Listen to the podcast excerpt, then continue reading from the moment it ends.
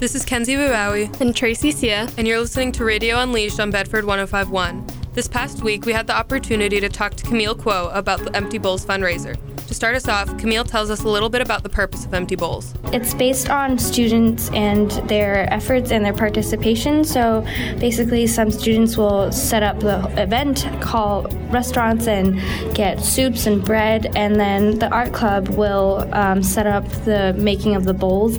And basically, it's a collaboration between like everyone in the school to give back to the community. Camille then gives us insight on why exactly the event is important to her a very important part of my life to give back to the community, and it feels really good to see the hard work that everyone puts into this event and see it pay off. Finally, Camille leaves us off with some more information about the event. So basically, the event is on November 10th, which is a Thursday, and it's going to be held from 5:30 to 8, where people can come in with their family and purchase a bowl for $10, and they can have soup and interact with other people at the event. And it's just a fun way for everyone to connect with the community while also giving back.